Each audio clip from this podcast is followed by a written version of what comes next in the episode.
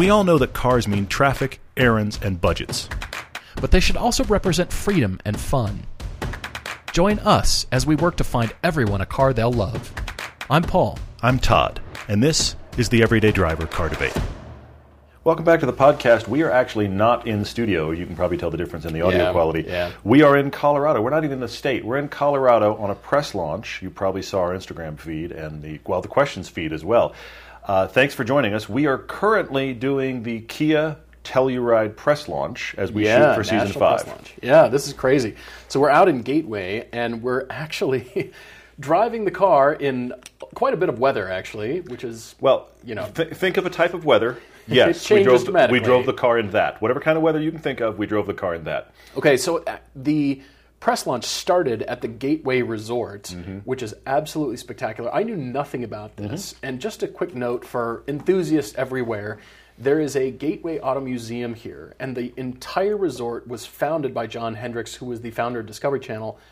He's got a, a dime or two and has Yeah. created a palace in the middle of nowhere. Yeah. It is a destination. But there's this museum here, which I didn't give a lot of credence to, I'll be honest. Mm-hmm, And you and I, when we arrived, we went straight there. It was pretty much our only time to get into the museum. Totally, yeah. The centerpiece of the museum is a single car. There's only one of them on the planet. It is the only one. Yeah. It's the only one. It is a 1954 F88 convertible concept car from Oldsmobile. It was a Motorama dream car. And this was purchased in 04, setting a record at Barrett Jackson for 3.24 million. And it is now the centerpiece of this collection. It's absolutely stunning. And he's got uh, the definitive cars of any car collection.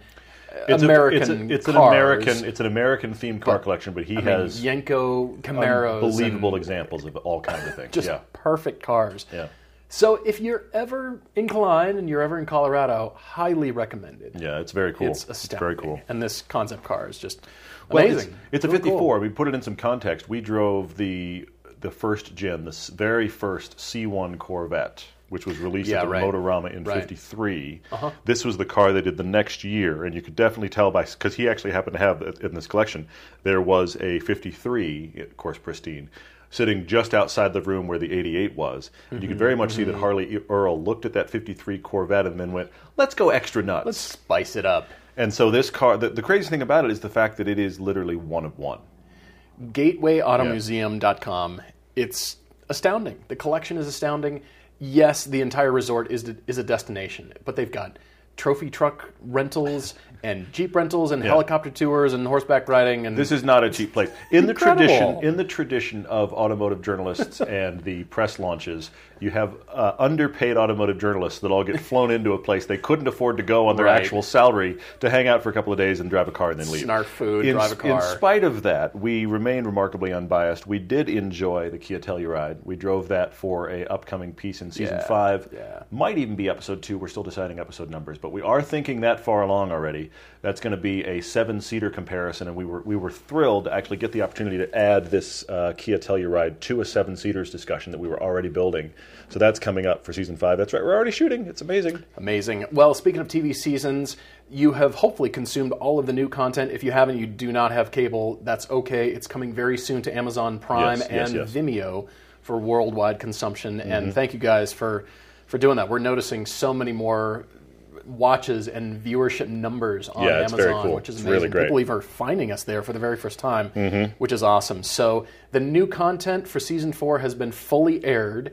And this Saturday is a repeat. So tomorrow is a repeat of the first episode, which Yes. was three generations of the Corvette Z06. Yes. Which was pulled from different content from the American original Corvette film that we shot. Shot at the It's- same time, it's but edited different differently. commentary. It's- yeah. Yes. Yeah. And so a number of you have indicated how much you'd like that. So thank you guys again. And we couldn't do it without Covercraft and Griot's Garage. Covercraft Yeah. is our title Yeah. sponsor, and we always give them a shout out because they've been super kind to us, Mm-hmm. as has Griot's. And you can get 10% off your order every day is the code. You can also find that if you forget, just go to the website, everydaydriver.com, and there's a sponsor tab there where Yep. you can find all that information as well. Yeah, it's under the About tab right there in the same place that you could write to us. So uh, you can go there and you can find out all the sponsor info. Get to the proper website in case you have a misspelling, and you can also use that code. So big thanks to those guys. Uh, the Lotus continues to sit pristine in the garage thanks to Griot's products.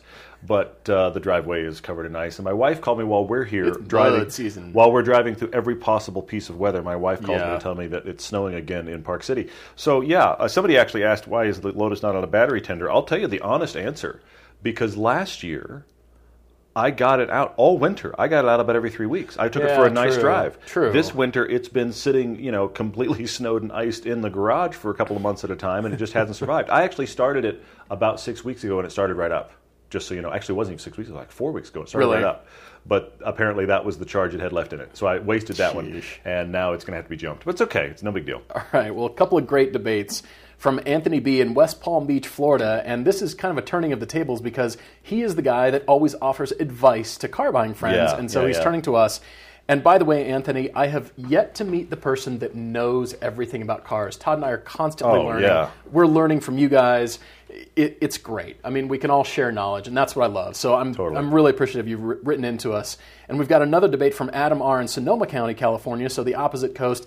He is kind of waffling right now between two choices, and he's never Yeah. actually had a real sports car. As a lover of cars, he's about to turn 30 and about to throw down. I love that. So let's uh, let's get him something fun. for sure. We're, we're going to start here with Anthony, and uh, he's he's been a car guy his whole life, but just due to life and circumstances and his fiance and their boys and all of that kind of stuff, he currently is suffering. That's his description. He is suffering in an 08 Lincoln MKZ.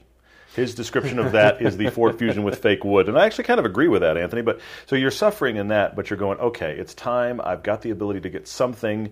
You've always wanted a Challenger SRT. You say no Hellcat because you'll never use the power. That's an interesting sentence there. Yeah, I, I don't know that people really think, you know what? No Hellcat for me.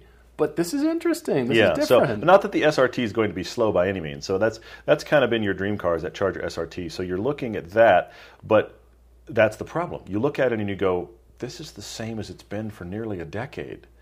Mm-hmm, Should I shop something newer?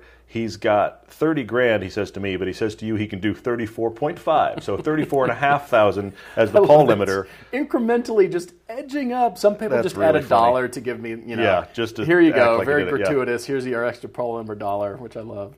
But yeah, they're moving up to outside of Detroit and uh, thinking about some different things, which is cool. He loves American muscle cars, technology, big cars, and he loves to go fast. I mean, to be honest, Florida is great for that. Mm-hmm. But you're also moving to an area that is also kind of Totally, that's the- totally, yeah. you know, the birthplace, kind of. The in birthplace of the stoplight to stoplight, for sure. You're right. Yeah, yeah. So you're you're going to a good place in that sense, which is awesome. So the list of cars is interesting here. All very large cars. Mm-hmm. Definitely. Well, I mean, you look at that Charger as his kind of inspiration, and then we really follow that rabbit trail into big sedans. Yeah, for sure, for sure. Jeep Grand Cherokee Summit Yes. Mm-hmm. is on the list here, which is the fully loaded full package, and an Audi S7, Mercedes E63, and then there's a Kia K900 on here too, which Yeah. I found curious. Big Genesis sedan. G80, not the G70, the G80. These are big sedans, and of course that Charger. So these are the things that are on the list. But he's hoping that he can get something that is fun, but obviously is still huge. Mm-hmm. So mm-hmm. that's where we're shopping. He said his must-haves are navigation, leather, sunroof, and fun. I think that fun is listed last is kind of too bad. But navigation, leather, and sunroof casts a really wide net over these. He'd really like to have adaptive cruise control in the process, but those aren't the must-haves. So I had, I like that Audi S7 a lot. If you can get one of those for your budget, you can I find like a good one. I think too. you'd thoroughly enjoy that. I have two others. Where'd you go? Well, he's saying something that makes him proud when he looks back at it in the parking lot. Yeah, hey, I yeah, admit, yeah. I look back. I look back at press cars just to see what you know. Well, but that's you doing a design and- assessment. I suppose That's you so. going, okay, so how so. is this in the real world? I, I I do that, and I do it with my own cars.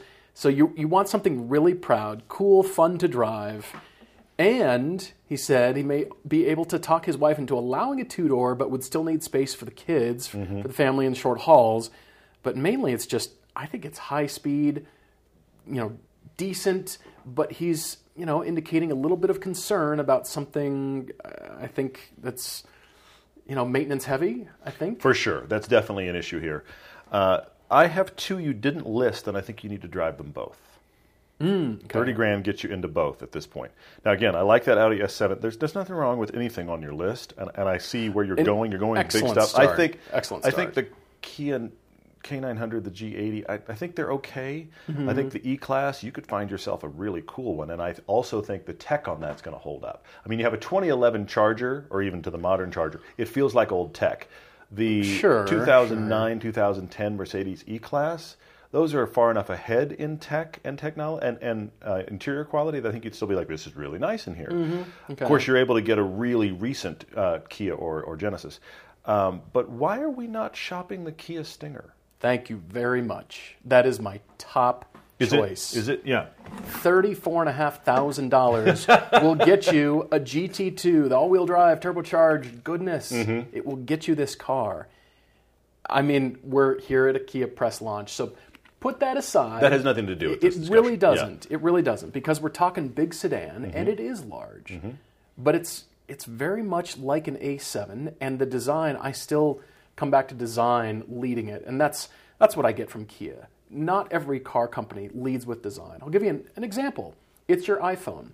Apple has always had the design team lead Sure, everything. sure. The engineering team reports to the designers. Mm, it mm. actually happens, and then you know they, they lay the original design back over the, the pre-production models and compare you know design intent. So they're always trying to get thinner and smaller Yeah, and yeah, lighter yeah. and all that stuff. But design always leads. They are adamant about this. They have a great design leader in Jony Ive. And they've always been that way. And there's Mm, some car companies that lead with that, but then engineering and budgets, and you can see where other departments creep in. Mm-hmm. It's hard to keep on the styling as a lead or Yeah, one yeah. of the top, we'll say top three strong elements of the car, Sure, the top reasons sure. to buy. yeah. But then it backs it up with such a great powertrain, the warranty. I mean, uh, here I am selling you a car, but I love this car The Stinger's really for, impressive. for yeah. this category, for what you're looking for, and I think it is overlooked. here. Well, and he's shopping. He, look, he is shopping on purpose. One thing: big sedans. Yeah. Well, yeah. at that point, Kia Stinger, it's got to be in that discussion. I think, and, and I think, in spite of the fact you don't have a big American V8 in that car, I don't think you're going to miss it. You might miss the growl, but I think Yeah, power wise, you're going to find it really, really good, and it is a big car. So that's on there. And then I have to say this: Why are we not? Look, it may be maintenance, but. I, I'm still going to bring it up because you said you're going to keep the MKZ as the winter Mm-hmm, car, and the, you know it's it's the beater car that can do whatever if the other one doesn't has problems. So you've got a car to kind of defend. Why not look at the last gen, the E E90 M3, Okay. Okay. glorious V8, full size sedan. Yeah, the E90. Yes, yeah, the yeah, E90, yeah, the four door sedan, great V8. I I mean, yes, when that car needs something, it will cost more than the than the Kia will. Of course, the Kia is going to be brand new too, but you Pretty know, much, yeah. if you were maintaining that E E63 Mercedes, it's going to be similar. So, Mm-hmm, and I think that that E E90 M3, yeah, it's a little older now, but I think you're going to find that interior holds up really well.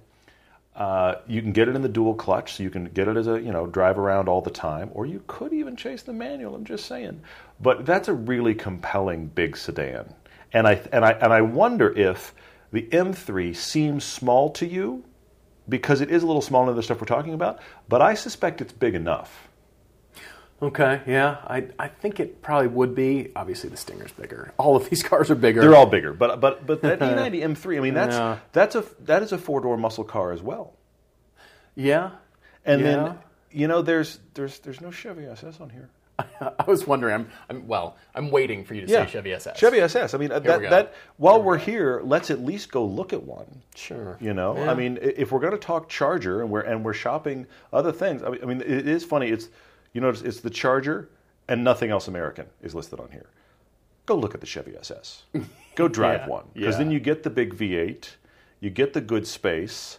I mean, uh, if if I had to pick it for you, I think it's the SS or the Stinger, but I think these others are worth the look. So I went really Detroit for my other choices. Did you? What? Yeah. What, what? Because it fits. Yeah, it does. Okay, stay with me here. The 2010 to 2012 Cadillac CTS V Yeah. for 30 grand, Yeah, yeah. easy all day long. Of course, you can yeah. Mm-hmm. get practically brand new ones for 34. Anthony, I'm looking at these thinking this could be really interesting for you. Lots of power. Mm-hmm. The interiors, I think, will still hold up. If you get one that has not been, you know, driven, or even if it's been commuted in, I think it'll be great. And it's Get it just before first gen CUE system if you can. yeah, exactly. and then exactly. it then it isn't it isn't cutting edge, but it isn't that uh, I bought a I bought a brand new digital watch and oh look it's outdated in two months. Yeah. It's not that either. well, that's why I love analog watches so much. Oh, I, I didn't actually mean to get into a watch discussion. Throw that we went. You're right. I watch did. in the I, trash I- in six months, and yeah. Yeah. Anyway, so CTSV, go go look at those, and then my very, you might call it strange, because these are ten grand less Okay. than your budget. Okay. Buick Regal GS. Now that is an interesting oddball. It's not huge rear wheel drive. It's not. It's growly not. Charger kind of car, but I wonder if this might speak to you. At Yeah. least, at least for purposes of. You know, some car sorbet, just Some- just some a new flavor, stuff. Yeah. just Yeah, a yeah, little it's bit of worth new driving. flavor, and then you think, okay, I, It's worth driving. that. Yeah, I think that's They're great. ten grand less. Yeah, yeah, yeah. Here I am. What, what's wrong with me? I'm saving money here. Yeah, that's I, apparently we take you out of the studio and weird things happen. But I guess. uh, but I, yeah, okay, I see where you are. I see where you are. I mean, and both very Detroit kinds of cars. well, I mean, uh, the Regal's a European car. Well, but, y- y- but okay, at the same time, it's it's an American badge and it's a surprising American car. badge, Yeah, it is. Yeah. And then I think you'd look over your shoulder at the CTSV. I think you'd park, yeah, hit the button, Yeah. and look. Yeah, Yeah, I- I see that, for sure, for sure. They're smaller than the current CTSVs. They are, by yeah, far. They're yeah. Mm-hmm. a different platform, and I just I still really dig them. That makes me wonder, and I, and I, and I want to stay with Kia Stinger or Chevy SS for you, but I actually do wonder now that we're talking about this. What if he got a current gen ATS, possibly even an ATS-V, because those have not held on to value at all. If you could find an ATS-V for thirty-five grand, Anthony, buy it. Yeah, yeah. That would be awesome. I'm just thinking out loud here. I actually that would be haven't cool. I haven't dug it dug into it for that, but I wonder about that. That's It, a lot it'd take a little bit of shopping or Yeah. maybe a little bit of squeeze on the budget the other direction, but just saying. But yeah, the ATSV could be cool and very Detroit-like, and Yeah. you know you'd see others there, but you see all kinds of cars in Detroit. You see Subarus. Audis, Teslas. It's no longer just the quote-unquote American cars. It's not a big three town anymore. It used to It be, is but not. it isn't It anymore. to You're right. You're absolutely right. It's just it's got a different vibe, different flavor now, and everybody just drives what they want. Anthony, tell us what you end up driving here. Mm-hmm. I'm very curious because I would love you to get into something that just you get in and you're just like because that Charger's an interesting place to start. To start with Mm-hmm. yeah. somebody who's like, I want a Dodge Charger. That I'll be very curious what resonates with you if you're starting there. All right. Thanks for writing to us. If you've got your own debate, everydaydrivertv at gmail.com or on the website. You can find us there and contact us there. Guys, uh, thank you for writing in. We're taking a quick break. We'll be back. We're often asked how we find the cars we recommend because we do a lot of research for the show. Local or nationwide, our searches start with our friends at Auto Tempest. Instead of searching each car site separately, you can enter your parameters into Auto Tempest one time and search them all at once. You can see results from Cars.com, Cars Direct, eBay, and more, or you can jump to AutoTrader and Car Gurus without entering anything new. You can even search all of Craigslist nationwide. You know how hard it is to search Craigslist all at once? You can with Auto Tempest. Auto Tempest can help you find your next new or used car if there's a dozen in your neighborhood or two in the entire country. Plus, the folks at Auto Tempest actually do listen to this very podcast right along with you, and they're always looking for ways to refine the site to make it better. They already have research tools, buyer and seller guides, and are listening to what features users want. So, if we give you drive homework, or you're chasing your dream car, or you're just looking to feed the disease, Autotempest.com is the place to start. Heck, I was on it an hour ago. Our sponsor Wrangler has given us slightly different copy for our ad, so we realize there's only one way to handle this. We have to bring back the voice. Everybody has a favorite pair of jeans. The pair that fits perfectly and always looks great. The pair you wear out at night, at home, on the couch, at work, wherever. They're the go to, and you can't underestimate their importance. No one knows this better than Wrangler, the authority on jeans. Using their expertise in comfort and durability, Wrangler jeans are made for the adventurers, the go getters, the folks who like to keep moving, whether you ride a bike, a bronc, a skateboard, or even drive a car. You could be a person that just wanders the earth looking for we're not sure what. These are still the jeans for you. Classic or modern styles, a range of fits, even vintage re releases, with a price that works for you. Wrangler has something for everybody. Visit Wrangler.com and check out their great selection of jeans, shirts, pants, outerwear for men and for women. New styles, great fits. Wrangler. Real, comfortable jeans. That was proper. Yeah. We're back with uh, the other side of the country now. We're, we're doing a car debate for Adam Ross. He's writing to us from Sonoma County, and he says he's been listening to the podcast, uh, started recently, and I'm so glad you found it and you're enjoying it. But you were writing to us going, I, I really need a fun car. Haven't had one yet. Mm-hmm. It's time. yeah. All right. 25 mile commute on some great country roads. That's great. Currently has an 09 Subaru Forester non turbo. Fantastic all around car, he says, but he wants something a little more fun. Mm-hmm. And he grew up around Integras, Hondas, RX 7s, and RX 8s, and WRXs, of course, but he's never actually owned one. He's about to turn okay. 30, and he's decided he wants a fun car for the commute. And interestingly, he test drove a WRX and thought, thought it was good, but nothing amazing. Well, it's because you don't live in a snow bound state. yeah or an area. I mean, California obviously has plenty of snow, especially sure, this year. But sure, sure. you're not in an area where you're just relying on that all the time. So you've got yeah. other choices. Yeah, for and sure. He, he, test drove a BRZ, mm-hmm. and he was inspired by videos, and he's been, in, you know, wanting rear wheel drive, the '86 in particular. He said it was a fantastic experience, but he and he doesn't mind the lack of horsepower because it is a real enthusiast car. Definitely, absolutely is. Yeah. is. All right, so he's over by Sonoma Raceway and he's concerned about the practicality of the BRZ. I mean, you can speak to the practicality. Totally, yeah. Didn't they originally design it to fit all four of your track wheels and tires in the back with the seats folded down? That's, that's and the what, front. That's what they say. front seat. That's what, that's what they say. Lash uh, one to the roof. You probably have to put one in the front seat. I, I never got more than three in the trunk with the back seat down. But here, but here's actually, you know what? Let's stop there real quick, Adam. You, you're primary thing here is you're debating between the BRZ and the WRX, and then you kind of go off on other tangents. But let me stop right here. I don't think that you don't get a BRZ for lack of practicality. I, I think that okay, I think okay. you should just get one. If you like it, if it resonates with you, that car is far more practical than you think. And it's because it is two plus two and the back seat folds flat. I did skiing.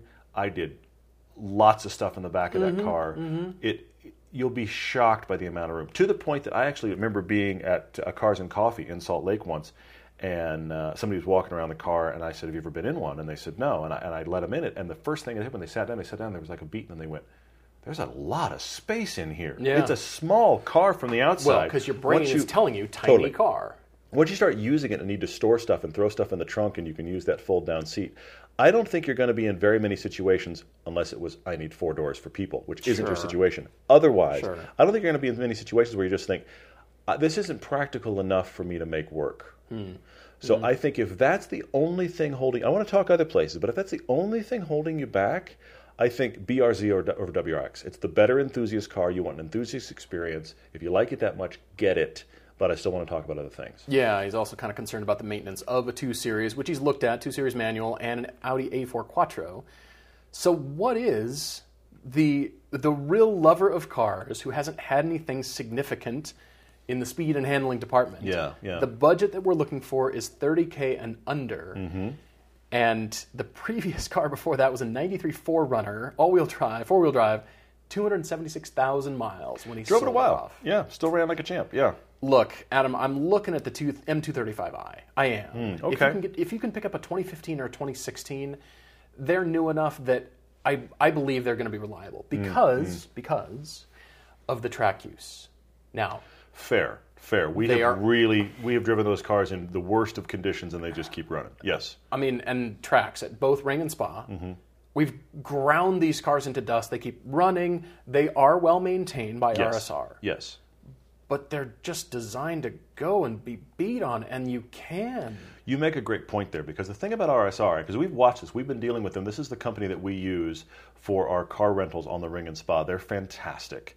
And we actually are launching that trip in the next week or so, just FYI. But the thing that's interesting about RSR is to watch how their fleet changes. And you can tell very quickly if they happen to buy a car that has not been reliable for them because it won't be in the fleet very long. The M235i has been in the fleet since we made our movie in 2015, mm, mm-hmm. and the only reason they're replacing it is because they're upgrading to the 240.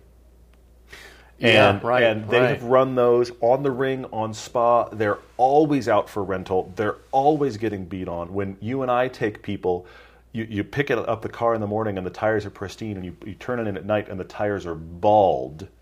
So they're getting driven hard, and they just keep coming back for more. And like you say, they're maintaining them. But if they were, they've got a lot of them. If they were breaking a lot, they wouldn't stick around. Yeah, they they wouldn't. And I'm looking at this, but I am for my choice for you. We've talked about it. We've joked about it. It's kind of a go-to car. It's one of the usual suspects. I'm looking seriously at a Cayman for you. A 30th Okay. birthday Cayman, Yeah, I 2008 see and newer. Adam, go find the generation. You could, well, I don't know that you can do a 981, so go find a 2008 and newer 987 Cayman Okay. preferably an S.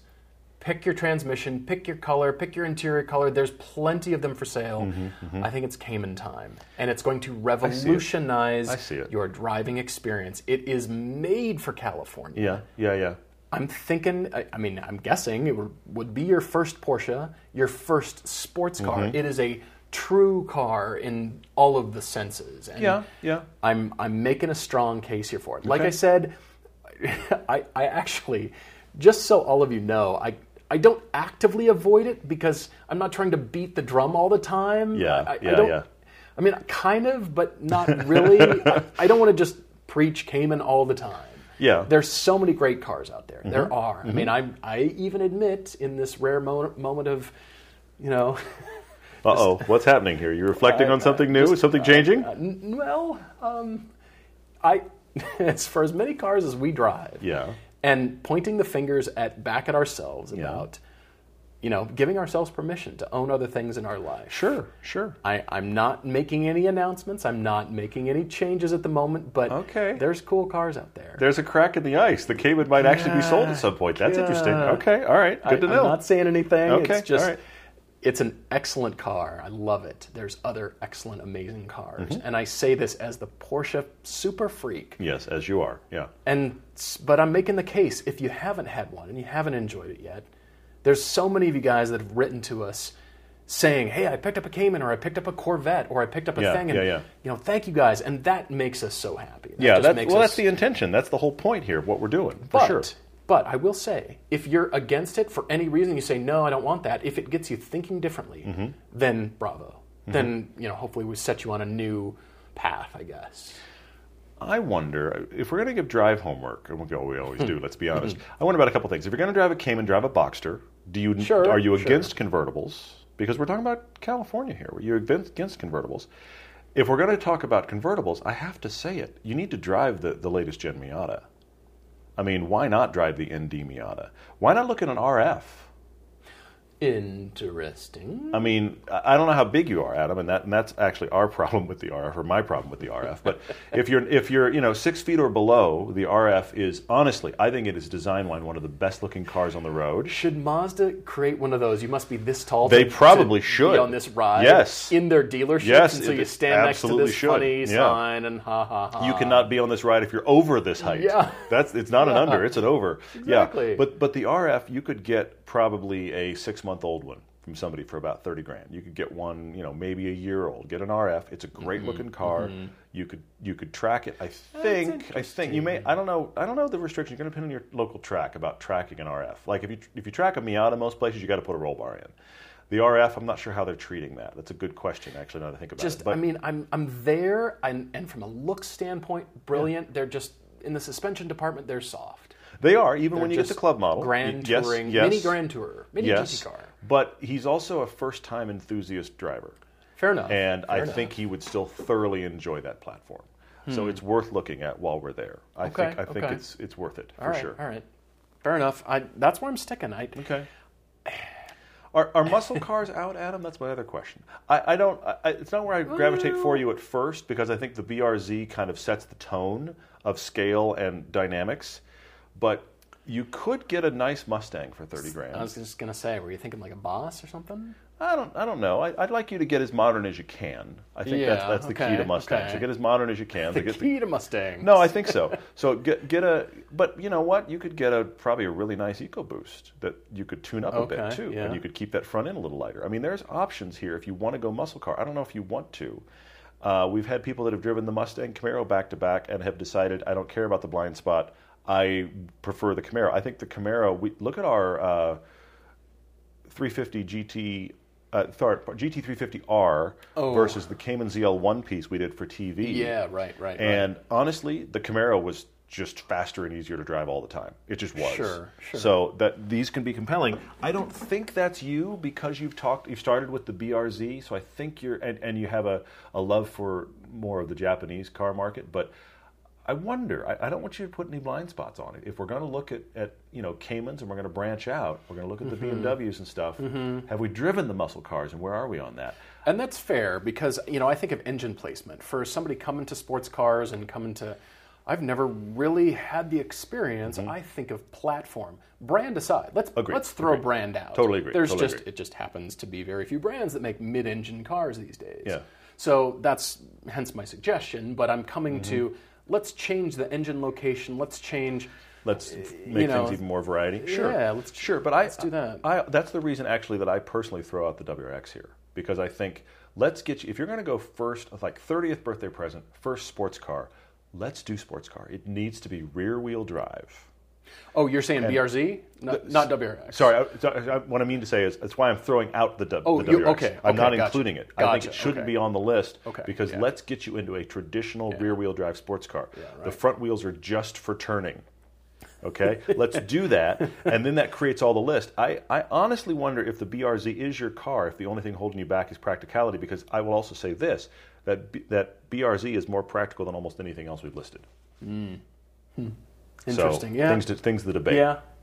Yeah. I mean, I'd Mustangs, Camaros, that. you can do the fold down thing. I, I get it. They're, Sure. they're but they're also significantly bigger cars. Yeah. True. So, anyway. True. Guys, thank you both for writing. We've got so many questions on social media to jump to that we're going to do that now and uh, dive in. This is great, actually. And so, since we're here, we're at the Kia Telluride launch. Okay. Diego Villamil 1990 on Instagram is asking us Is the Telluride really trying to compete with the Jeep Grand Cherokee? And specifically, which trim Hmm. would compare with the Jeep Grand Cherokee Overland? That is actually the trim level I had. There's only one above that, and it is the Summit. Yeah. You'll notice the uh, the extra chrome and covering up the trailer Now hitch, more chrome, and the cladding. You know, the aprons are further down the sides of the Jeep, and it Sure, looks lower sure, to the ground. sure. It's more of the Range Rover kind of Yeah, yeah, yeah. The Overland is just a step down from that, but there isn't anything electronic that the Overland doesn't have in comparison to the Summit. So it's saying. Yeah, fully yeah. loaded. So it is pretty much the top level of the Telluride. It's the SX all-wheel drive. You can get it with everything. But I would look at them as different classes of vehicle. I mean, similar. They kind price, of are. They kind of are. I, mean, the, the Cherokee's doing the five seater, try to compete with the Cayenne thing. I realize they're not direct competitors on price, but uh, whereas the Well- this is this is a seven seater. It is, and that's the thing about. I mean, if you're just shopping based on seats, no, it doesn't compete. But Yeah. if you're shopping based on, I want a good size, you know. Okay, okay, Here is the Telluride, a thousand pounds lighter than a Jeep Grand Cherokee. That's a five seater. yeah. And a lot smaller. What's going on here? The the big the big question you have to ask yourself is, do you need real four x four running gear? That's the the number one question. Mm-hmm, and Uh, do you care what your drive bias is? The Jeep is rear wheel drive, Very much so. and the Kia is a front wheel drive architecture that throws power all wheel drive around around the around the, the world, if you will. Yeah. So, do those things matter? But again, that thousand pounds is a big difference, and that is all that off road running gear. If you don't need off road running gear, then the Telluride starts to, to be really compelling. If you need off road running gear, well, then the Jeep just wins. Mm-hmm. Okay, I can see that. All right, all right. Questions you find on Uh, here? Drew asked me about swapping the stereo and the Ralliart. He's like, "Wait a minute, uh, I'd like to have some Bluetooth." I hear you, Drew. Now, the uh, it's it's it's genuinely not hard. It really isn't. Uh, there are kits we recommend Crutchfield. There are kits out there that will allow you to, from the back of your aftermarket stereo, it goes to a plug. That plug is designed to plug right into the harness of your car. This is the way to do it. I mean, I've, I've done I've done the wiring. I've looked at the wiring diagrams. I've gotten the crimpers out. I've done it. It's not it's not insurmountable. Honestly, most of these stereos have fantastic instructions with them. If not that, you can go to YouTube and see a thousand videos. Uh, the question maybe beyond that, Drew, is how do you actually get into your car? Also YouTube. There's a ton of people that have got Mm-hmm. a stereo instruction, step by step. Take this trim piece off now. This trim piece off. That's how I knew how to do it in Lancer. I found one of those videos where a stereo installer was like, "These are the trim pieces take off," and it was dead easy. So it, it's what's interesting if you've never done it is how it seems daunting until you get the first couple pieces off the car and you're like, oh, I'm just I'm just doing that. I'm just doing this. So I, I do recommend it if you consider it because you can take a car you love and you can make it more modern, Mm-hmm. uh, especially as fast mm-hmm. as this tech is changing. Kind of interesting seat question from Bompkins on Instagram. Am I the only one that doesn't like electric seat adjusters? They take forever to move compared to mm. the mechanical ones. You're absolutely right. And you can make the argument that once you've set the seat with your mechanical adjustments, it just it's locked down, doesn't move. Unless somebody else drives your car. Exactly. Unless you have some other needs. So it kind of depends on your needs and what mm-hmm. is the car? Is it a track car or is it just kind of my fun Yeah, fun car? Nobody else really drives it? Well, sure. But is it shared? Is it you know, obviously the mechanical seats are they have more stuff but they're heavier. Completely. They have seat heaters and coolers Completely. and more lumbar and the you know, nice you know, you can really customize it better than the mechanical mm-hmm. seats. But they're heavier. There's trade-offs for, Mm-hmm. Yeah, for both, and I can see that. It just kind of depends on your needs. Well, and, and you know those mechanical seats. A lot of times you want the middle ground. I want between those two notches. I can't right. get. Right, That's where true. the electric seat is awesome. And then if you can get the electric seat, like my wife's Cayenne has Mm-hmm, electric seats with the uh, set the uh, number couple of drivers. Mm-hmm, Well, she and I have such wildly different seating exper- uh, experiences and setups that I love having that because if she drives my Lotus, which honestly only slides one way forward and back, but the Lancer uh, uh, is also mechanical seats. It's it's like wait was I was, was I this notch or was I that notch? Yeah, I have I have that debate with myself. Right, you know. back- The Lotus, wait. by the way, is easy. I'm all the way back. It- it's but but the Lancer, you know, fixed, so yeah. that is the interesting. That is the upside. I feel like of electric seats is you can do that really fine tune ridiculousness that a mechanical seat won't allow. But you're right. If you know how where you want to put it, you just it's a couple clicks and you're done, and it's so much lighter and easier. Mm-hmm. Yeah, for sure. Uh, Michael Conti on Facebook is trying to enrage me. I mean, he's really not, but it's a fantastically funny question. After all of our careful editing and post production, are we uh, are we annoyed by the watermarks that Motor Trend is splashing all over our content? I'm glad you saw this. Yes, I am annoyed. This has been grinding Todd's chestnuts. I don't like it, but Todd is it's it's almost enraged. It's very much annoyed me, but but here but here's what I honestly Michael, here's what I honestly keep thinking. It plays on Velocity and then it or but now Motor motor Trend, trend. yes. Plays on there and then it goes on and its real life is on Amazon and it will have none of that. true. That is encouraging. True. I love the people that are watching it on Motor Trend. Thank you to all of you that are. But again, we own this content.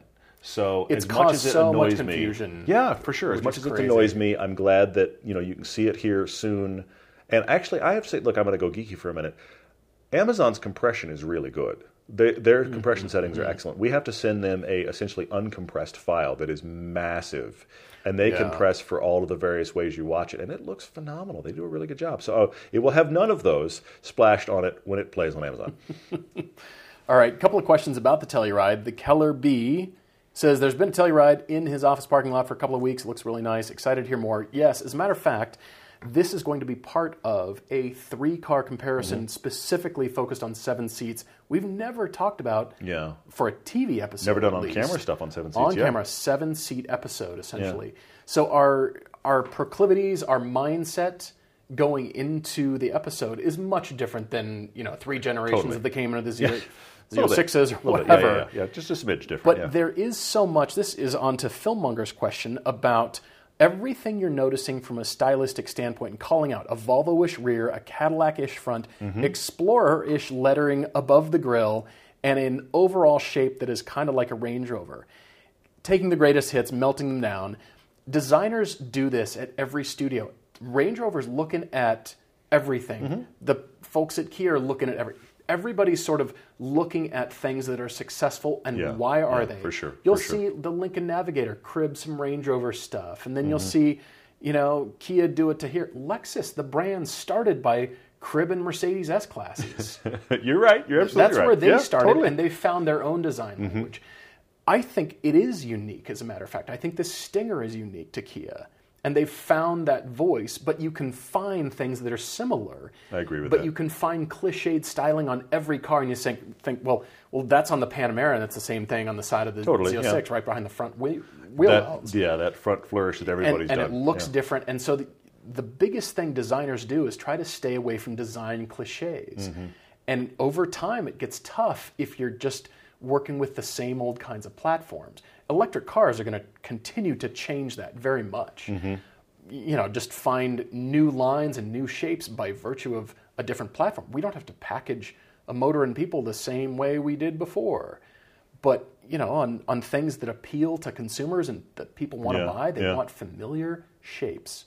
That's why it. when you look at sci-fi paintings by sci-fi artists or whatever, look for familiar shapes in. Interesting this in the sci-fi-ness from Yeah, from yeah, yeah, that makes it Syd Mead relatable. to, Yeah, okay. Uh, oh, there's a another guy I forget who is just known for a lot of indication.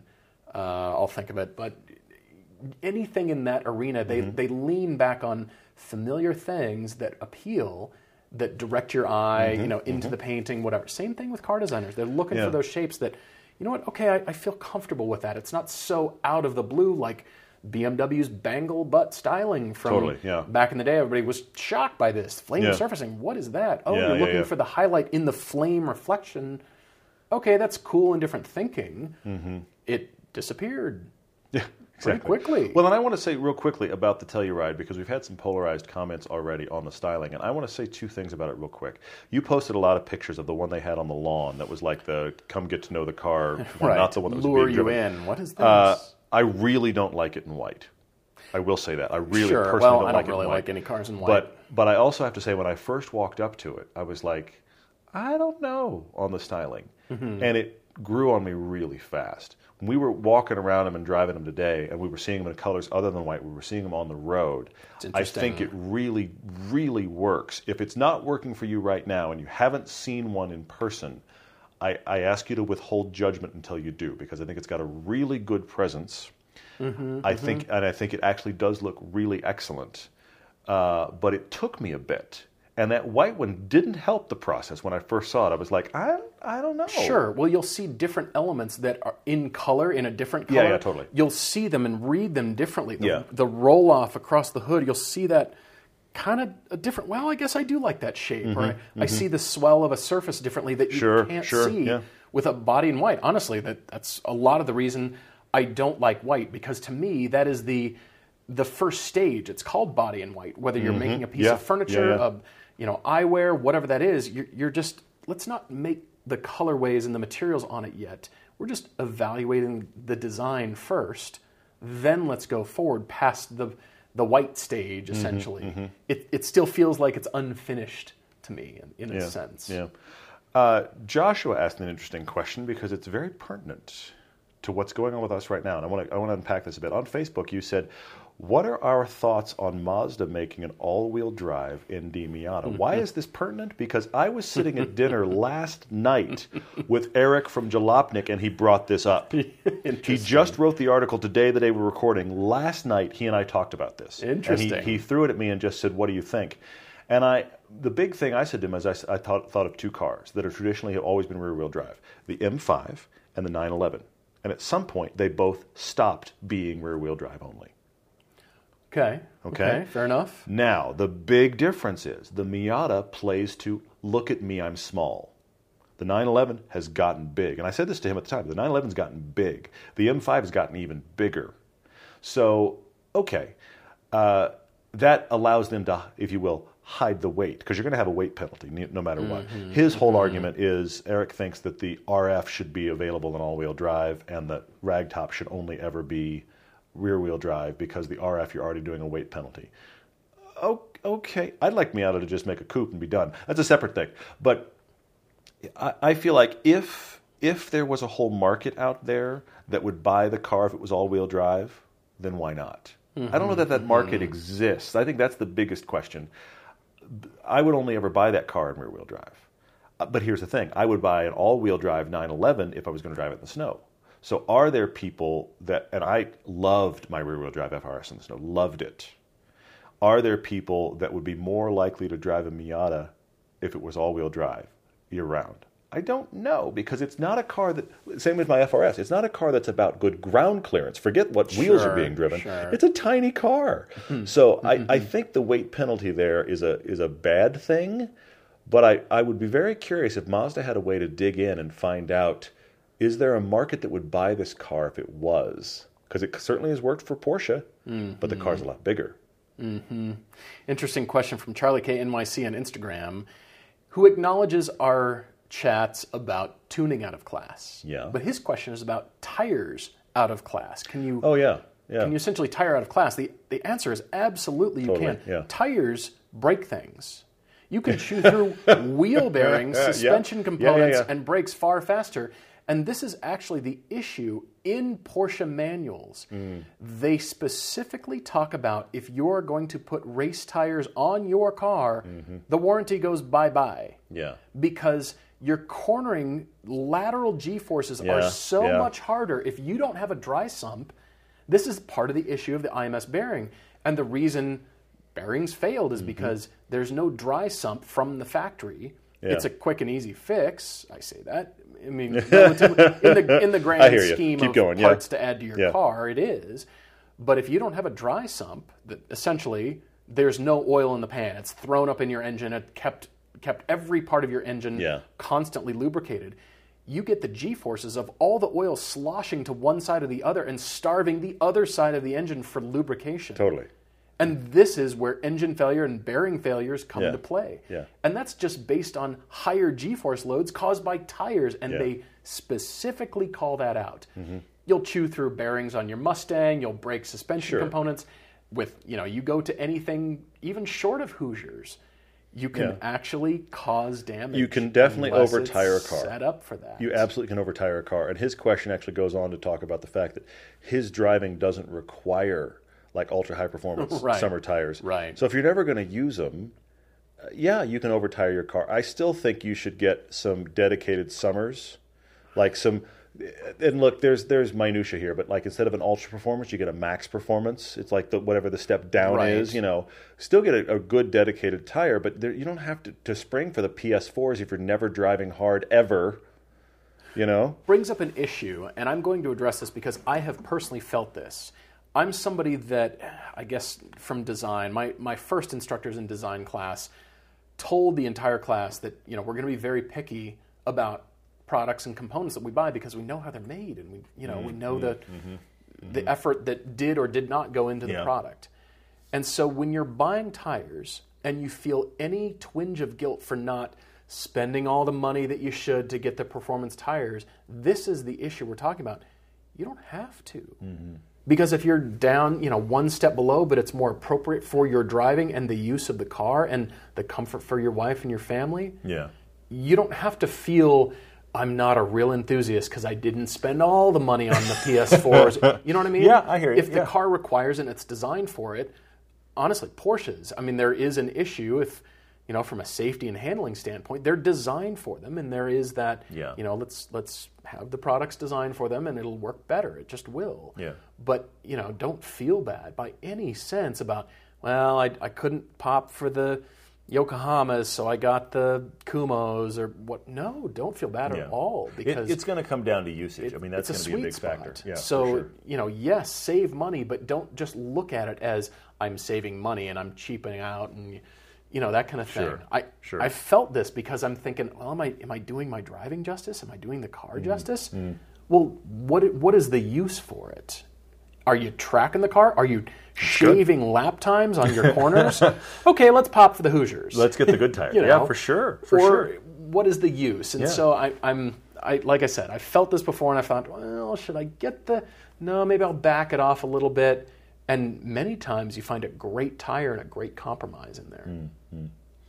Uh, Dane Alexander Hill asked on Facebook. He said he's 29 and he just purchased his first sports car, a 2017 C7 Grand Sport 2LT manual. Trans- that is a very cool car. Mm-hmm. Grand Sport C7 is an awesome car. So bravo to you. I love that you've got that. But he's saying, all right. So now he's on the Corvette forums. Uh oh. Down the rabbit hole you go. So uh, he's tr- asking us to weigh in on the ongoing debate, and that is: is the C7 going to drop in value a lot when the C8 comes out, or is it going to linger because it's the last of the breed of the front engine Corvettes? Um, Dane, two things. You bought a car new, it's going to drop. It just is. I'm sorry. I, I, I'm sorry. It's Welcome going to to, drop. Dropville. Uh, Yes. It's going to to drop probably faster than you would like it to. And that is not a Corvette thing. That is just a thing. Um, the C8 isn't going to be out for a bit. We don't know when for sure. Yeah. I think Yeah. here's here's my actual answer, Dane. I think special versions of this C7 are going to hang on to their value fairly well. Hmm. The mass hmm. market versions are going to drop like they always have, and they may even take a bigger hit with the C8 because it is a revolutionary change. But this, I mean, every car when the new model comes out, the old one drops. This the C7 will not be immune, and I think the only ones that will linger are those special guys. Yeah, yeah. I mean, who's who's doing it right? It's it's uh, everybody has their you know a, a pig finds a truffle, right? Yeah, I mean, it's going to be interesting to see that C8. I'm very curious. They're fighting really hard to make it work. We debated it a few times. Um, you know, I think you made a fantastic choice choosing a C7, but the C8 is going to change it all. yeah. This question on Instagram about this special edition car is from Justin D. Lemke. Very interesting. Who's doing it right? Hmm. And like I said, I think Corvette with their Grand Sport. You know, the sweet spot of price and Yeah, it's, value it's a and great merge. Yeah. I think the GTS flavors from Porsche. I know they're at the high end, but they're they're not the huge, crazy turbo GT3s, but they're just you know more stuff and kind of the stuff you want from you know above an S or a Mm-hmm. I think model. GTS means greatest hits. I think that's their abbreviation Yeah. for greatest hits. I really do because they, they they almost always spec those really well. To answer the question, it's got to be stuff that I think will increase your driving proclivity, your performance, pull more out of you. Mm-hmm. So I will give the 86 a hall pass with the Brembo upgrades. Bravo. The performance pack, sure. Bravo. Okay. Yes. Okay. Do we want more power? Yes. Will they give it to us? No way. But Yeah. yeah. but they did this other stuff. Yeah. Sure. Sure. world class Yeah, yeah. brakes. Mm-hmm. Okay, that will change your driving. Mm-hmm. That just will, and better tires on that. But it's also too. got Bilsteins on it. Yeah. and Bilsteins, very good. Yeah. Yeah. So parts like that. So mm-hmm. the special editions or the, you know, the competition pack, the way the M3 should have come from the factory. Yes. Things like that. That's what I look at. So every manufacturer has their sweet spot, but it's hard to say across the board, you know, because to me a special edition. You know the Eddie Bauer from the '80s, or the you know whatever it is now. Who cares? The Gucci version of the Fiat 500. Oh, guy. I don't want that. I want the parts that actually make it special. Yeah. And then affect your driving. yeah, I can see that. That's what I want.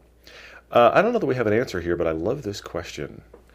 Uh, is this Squill Agent? SQL Agent on Instagram says, How much more does it cost to maintain German cars than Japanese, Korean, and American? He says, Is this a 20% How do we increase? quantify is this? it 50%? Is it 200%? Uh, unfortunately, you can't you can't put all the German brands together because it, it varies wildly. Because, like, honestly, we were talking about so here at this press launch, we were talking about this at length. Uh, you can have a Porsche which probably won't need weird this thing broke kind of maintenance, but when it needs regular maintenance, that's going to be costly. Versus another car where the maintenance might not be as expensive, your your your Golf doesn't cost as much to, to work on, but they tend to break more. So what's your debate? I think look, I think go in with a headspace of 20, 20%. But I actually wonder if you're asking I never do anything to the current cars I've owned. Can I own a German car? The German car is going to cost you more. If you've ignored the cars you've had to this point, the German car is a thor- thoroughbred and it will not like that. It'll Yeah. feel really expensive by comparison. If you're a person where you're meticulous with your current maintenance, I think all that's going to happen is you could actually look up the price difference. An alternator for my Accord is this, an alternator for my Volkswagen is this. You, that'll be your difference Sure, sure. if you are a person that's meticulous. If you're a person that ignores your car, it'll probably feel like 100% more. Exactly, exactly. All right, Tim D. Marsh wants everyone to know that tonight he is 20 years old, taking a bus from Memphis to Dallas and taking delivery of a 2018 BRZ as his first mm. official car purchase. Fantastic. Congratulations, Tim. He's driving it 500 miles back to Memphis on Friday while he'll be listening to the podcast. That's cool. I'm thrilled for you, Tim. we hope you're hearing this through the stereo of that car right now. Congratulations, man. That is awesome. I love everything about Yeah. that trip too. By Take the a way- bus to drive it home. exactly. Awesome. You have permission to, you know, look at your phone, and if you see a, a few squiggly lines off to the side, and you want to take a break and just go find what that car can do. Completely. You have our permission. Yes, go You do don't that. have to head straight home. Go do you, that, You don't have sure, to. I mean, sure. a little bit more gas, a little bit more time. What, what's the problem? I don't get it. Guys, thank you for all your questions. We really do appreciate it. We're hoping to get to more of these, but man, this awesome, awesome stuff. I mean, we've got Topic Tuesday questions coming in. Like, Yes, they're very cool. There's the some really best driving music from Archer Twin. I, I like that. That could be a debate forever because we That could talk about.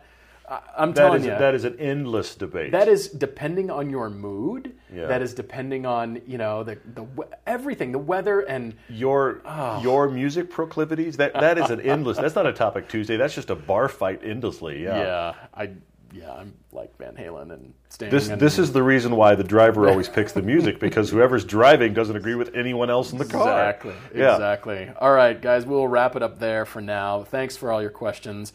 We are back in the studio for the next podcast and uh, lots more coming. Yeah. Really appreciate it. We're off uh, starting to shoot season five. You can Pretty believe it. cool. We're shooting again next week. And we'll definitely let you know when season four is up playing on Amazon Prime Yes, for everybody soon. waiting. And as soon as it goes on Amazon Prime, Vimeo will have it as well. Yes, that's true. Keep that in mind. We'll let you know. Thanks a bunch. Cheers, everyone.